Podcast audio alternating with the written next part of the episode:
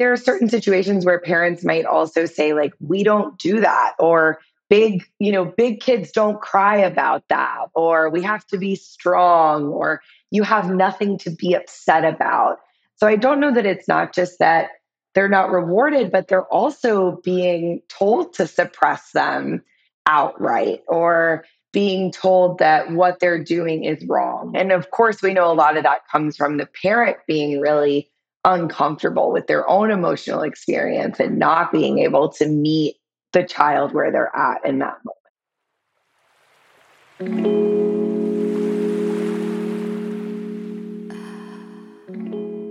Hello, beautiful soul. Welcome to Break the Cycle with Dr. Mariel, a podcast where I bring in some of my favorite healers from across the world to talk about how we transition from intergenerational trauma to intergenerational abundance. I'm your host and trauma informed psychologist, Dr. Mariel Buqué. Now, join me and my fellow healers as we break the cycle.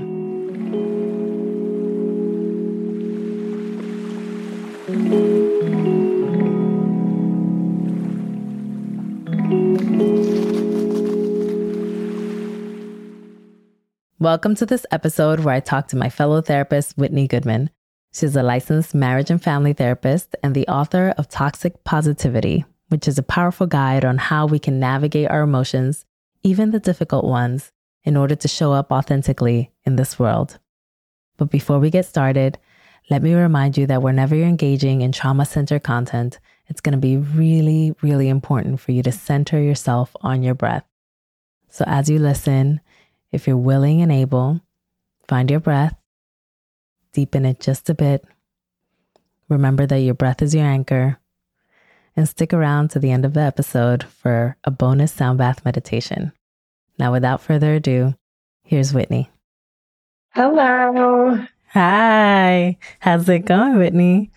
Good. How are you? Doing good. Doing good. Welcome. So good to have you. You too. Or thank you for having me, I should say. mm-hmm, mm-hmm. Yeah. So I have a lot that I want to talk to you about.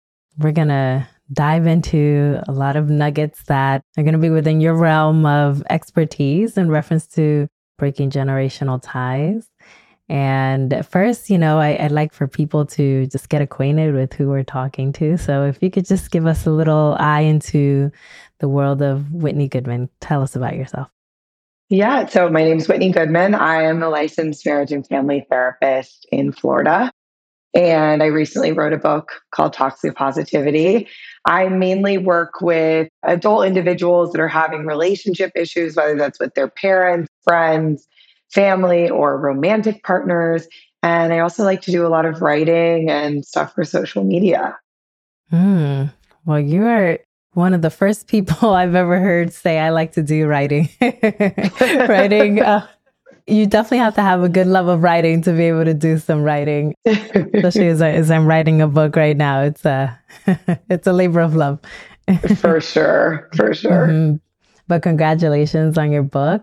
And I'm excited to dive into nuggets that are reflected in your book and, and ways that people can get acquainted with your work. So as soon as you said toxic positivity, I'm sure people are already like, oh, I know what we're going to get into. And it is really essential to talk about within the context of intergenerational trauma because toxic positivity is one of the elements that definitely keeps cycles going. So, if you could, from your vantage point in your work, let us know how you feel that toxic positivity being kind of like a hallmark that runs within families, how that can be one of the components of what keeps a family stuck in trauma.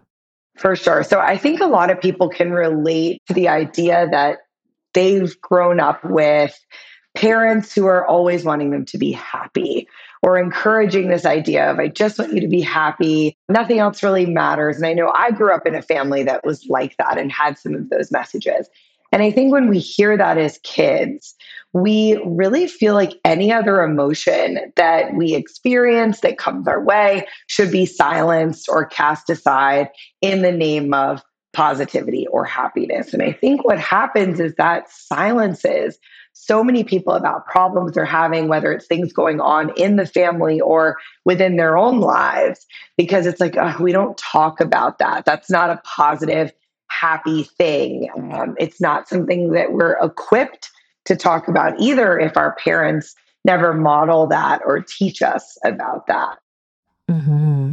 So it is basically what can also contain family secrets within a family that doesn't allow a family to, to actually, one, talk about it within their family unit, right? But also just really kind of destroy the shame that keeps it going. So tell us a little bit, because I know shame is infused in toxic positivity, right? Like if we are not able to really kind of reconcile with shame and what is really happening in our reality, then of course we're going to lean on whatever's positive only. So tell us about that. Yeah, you know, I see shame show up a lot as a consequence of toxic positivity. And the reason that happens, I think, is that there's this idea of like, this is what I should be feeling. This is what I should be doing. This is what society, my parents, whatever tells me is the right thing. And a lot of times that's positivity or happiness. And then over here we have like, but this is what I'm actually feeling. And it's complicated and it's messy or it doesn't feel good.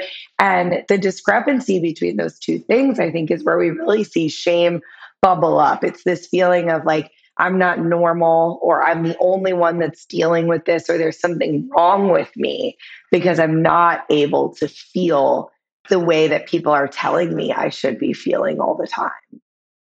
Okay. So kind of like if I could take it like in, in, a more overarching kind of concept of just mental health, right? When we were talking about mental health maybe five years ago, and I know you've been in this social media space alongside myself and a few other therapists for a while, we were first talking about, hey, why don't we collectively end the stigma around mental health and that was like mm-hmm. the top line conversation right we've all like kind of we've we've gotten a little bit more niched about what we talk about more recently but mm-hmm. it definitely started off with those kinds of like broader conversations and when we were talking about these conversations I think there was this undercurrent of talking about what is the normal way of being. Yeah. You know, and I think that now that we're getting more niche to more specific about these conversations, now we're getting to, hey, if we're not if we're not having conversations about normal looking like a lot of things and not just this one thing, mm-hmm. then really what we're allowing is an opportunity for shame to seep into a person's life and for someone to say, well, I must be abnormal. I must not be a part of the normal crowd. If my anxiety and depression isn't something that is more typical across society, then I'm enclosing myself because I feel like I am a person that is like very, very different than everybody else. So now I'm not only operating under anxiety, but also shame. Mm-hmm, mm-hmm, absolutely. It's funny to think back to those like early mental health Instagram days and how much things yeah. have changed. And I think we're all dealing with this reckoning now of like, what did I grow up thinking was normal within my culture, my gender, my race, whatever it is, where I live in the country. And now, what are these people outside of that telling me is normal? And how do I want to integrate all of these different things like into my identity for what feels good for me? Mm-hmm, mm-hmm.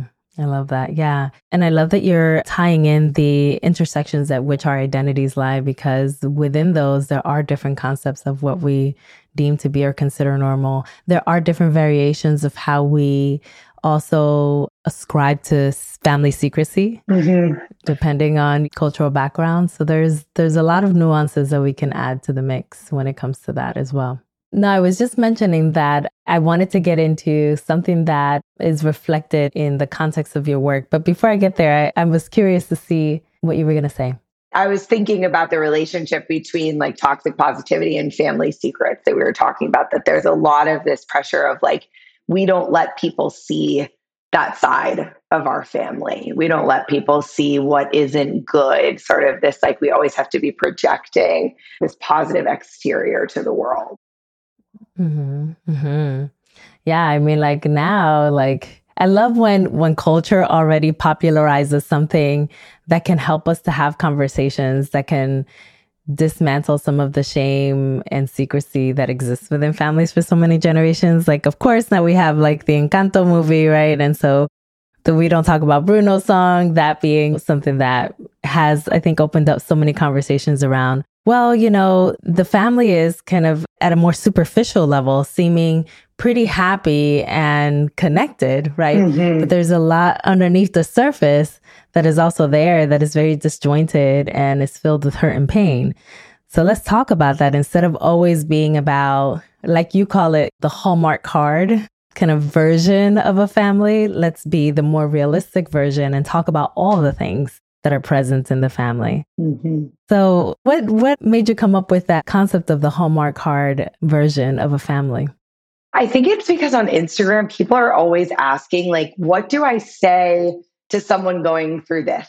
Or what do I do in this situation? I found that so many people were trying to just be perfect or have kind of these perfect responses to everything. And, and that was something I noticed in my own family growing up that we were kind of taught and conditioned to show a certain version that was more like palatable than maybe everything that was going on. And in some situations that makes sense.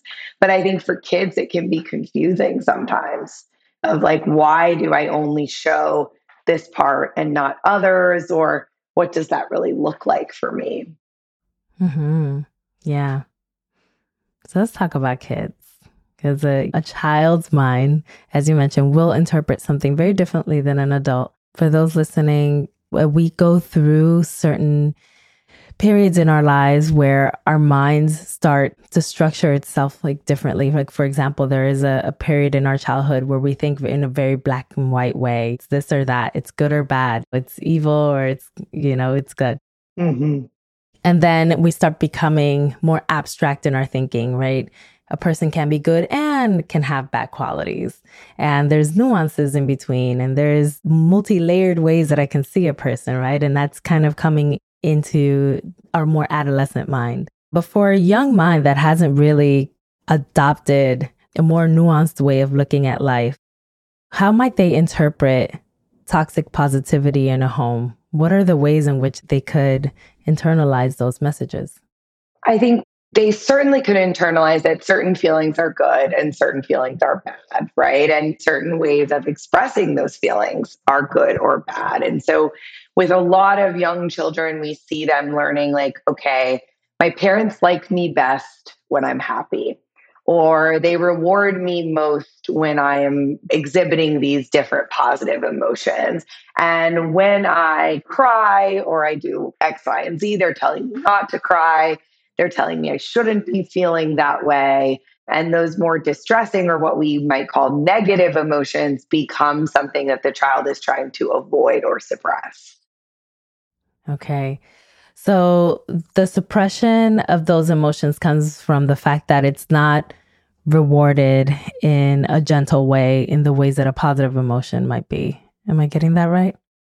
I think so. And just there are certain situations where parents might also say, like, we don't do that, or big kids don't cry about that, or we have to be strong, or you have nothing to be upset about. So I don't know that it's not just that they're not rewarded, but they're also being told to suppress them outright or being told that what they're doing is wrong. And of course, we know a lot of that comes from the parent being really uncomfortable with their own emotional experience and not being able to meet the child where they're at in that moment. Wow. Yeah. That's powerful. Okay. So, you know, that just took me back to a family that I used to work with a long time ago. And the adolescence in the family was the as we call them, identified patient, right? The, everybody comes in because the adolescent is exhibiting some type of behavior. And as we know, you know, that usually means that there's a symptom in the family and the symptom has been identified in one person. But I remember that there was an interaction between one of the parents and the adolescent where the parent, I was just getting to know the parent and really kind of understanding how they interact with their child. And the parent was abundantly loving, abundantly. It was just so beautiful Mm-hmm. But as I was looking at the adolescent, they were kind of like shrinking in their own skin, mm. becoming beet red, almost like you could see visibly see the anger mm. in their face. And immediately I thought, they're not internalizing this as love. And what the parent was saying was, there's no need for you to feel that way. So, although it was something that they were saying from a place of love, it was being received as what we call in dialectical behavioral therapy, DBT, we call it like chronic invalidation, mm-hmm, mm-hmm. which I now see and understand as a form of toxic positivity. Right, right, exactly. So is that kind of like the the type of interchange that you're talking about that tends to happen?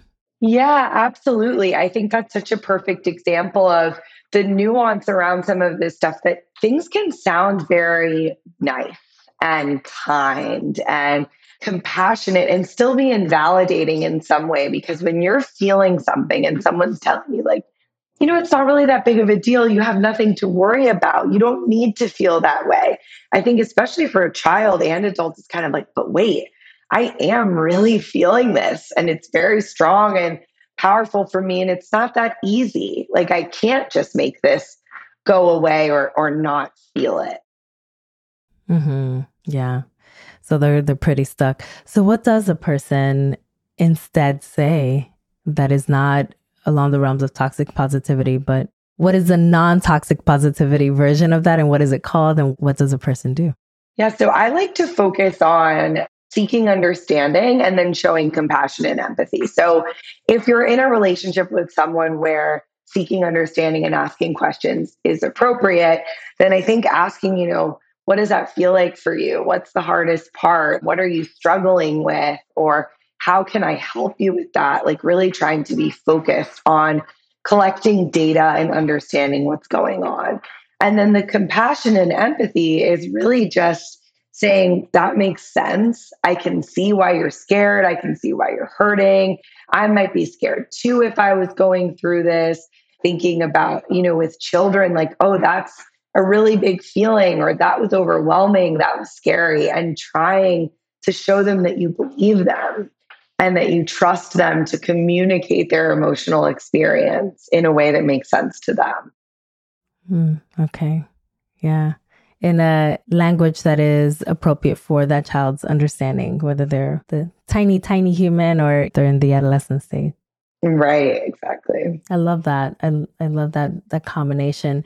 As you were speaking, it, it reminded me of this conversation I recently had with Resmaa Menakem, who focuses more on racialized trauma and being able to extract, you know, the remnants of racialized trauma in our bodies.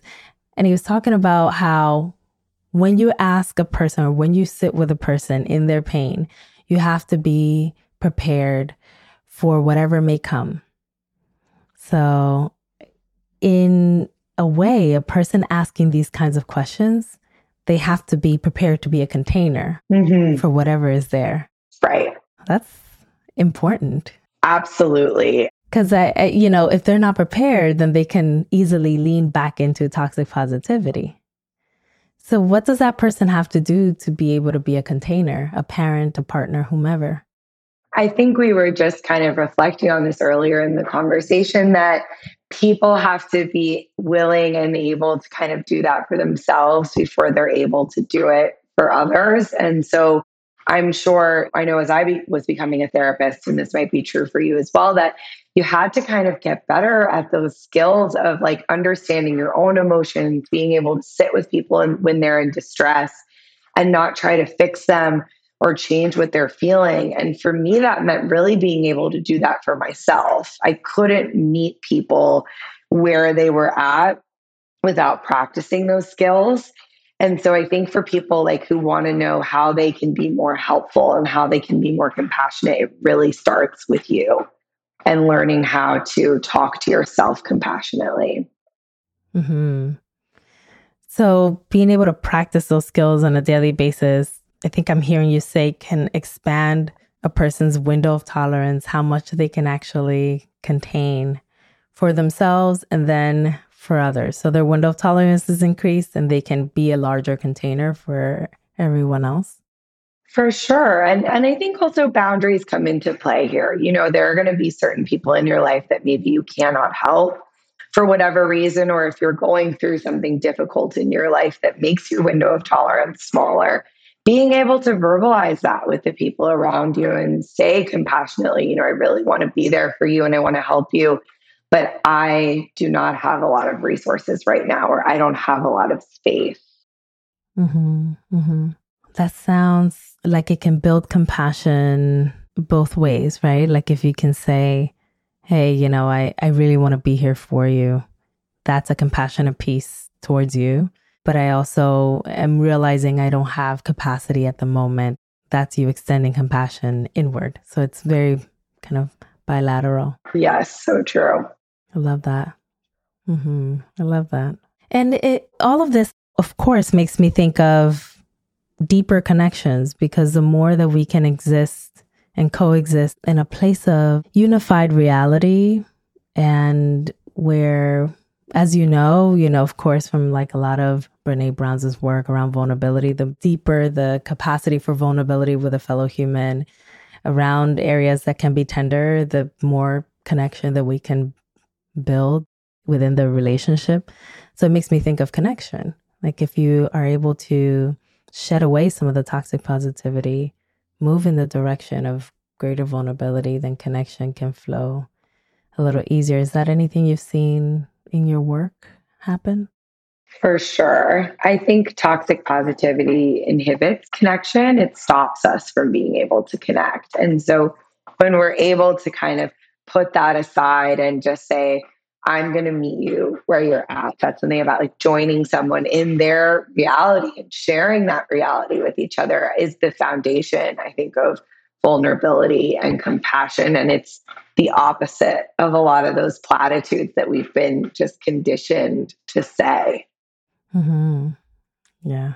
So I'm guessing, you know, from the podcast itself, you probably already knew that this question was coming, but I'd love to ask this question nonetheless for everyone that's with us. And I like to preface the question by always saying, where can we start? So where can we start to break the cycle? If someone is thinking of engaging in cycle breaking behavior today in reference to toxic positivity, where can they start? I think they can start with themselves, you know, in learning how to validate their own emotions, learning how to speak to themselves compassionately and try to seek understanding. And in practicing that with themselves, also trying to do it with the people in their life. Yes, practicing with yourself. I love that. Grab a mirror. I think we just about anybody has a mirror or some sort of a reflective item in their homes, hopefully, that they can lean on to try and speak to themselves in a gentle manner and extend that compassion inward. And I wholeheartedly agree with you. When we have that internal practice, it makes it a lot easier to be able to forward that on. Love that. Thank you for offering that nugget. This is really, really important. Of course. Well, Whitney, where can people find you and your work? Yes, you can find me on Instagram, other social media at Sit with Whit. And my book, Toxic Positivity, is sold anywhere books are sold.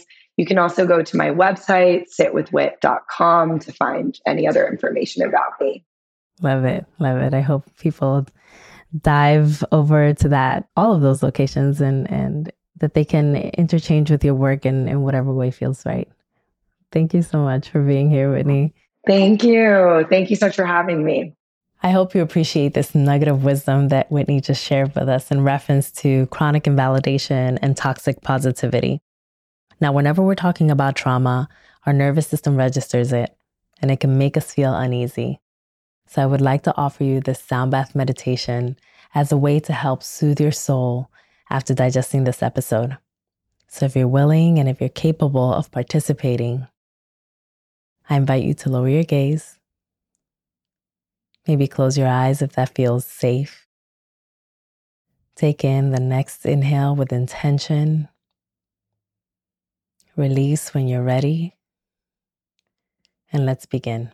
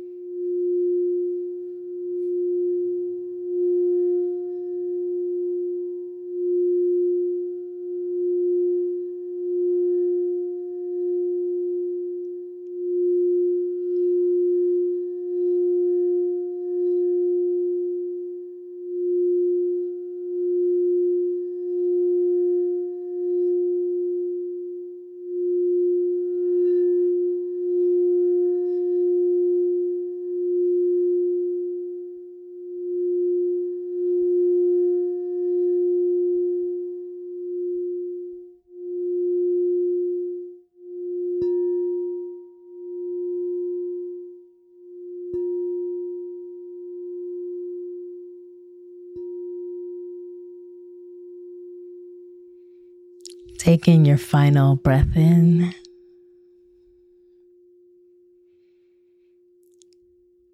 And say this in your mind's eye I am well. I am here. I am safe. When you're ready, open your eyes. Remember that no matter where you are in your healing journey, you have an opportunity today to break the cycle. For weekly coping tips, be sure to sign up to my newsletter and follow me on social at dr.marielle It has been so wonderful offering you this episode and this sound bath meditation. Take care of this beautiful soul of yours, and I'll see you at the next episode.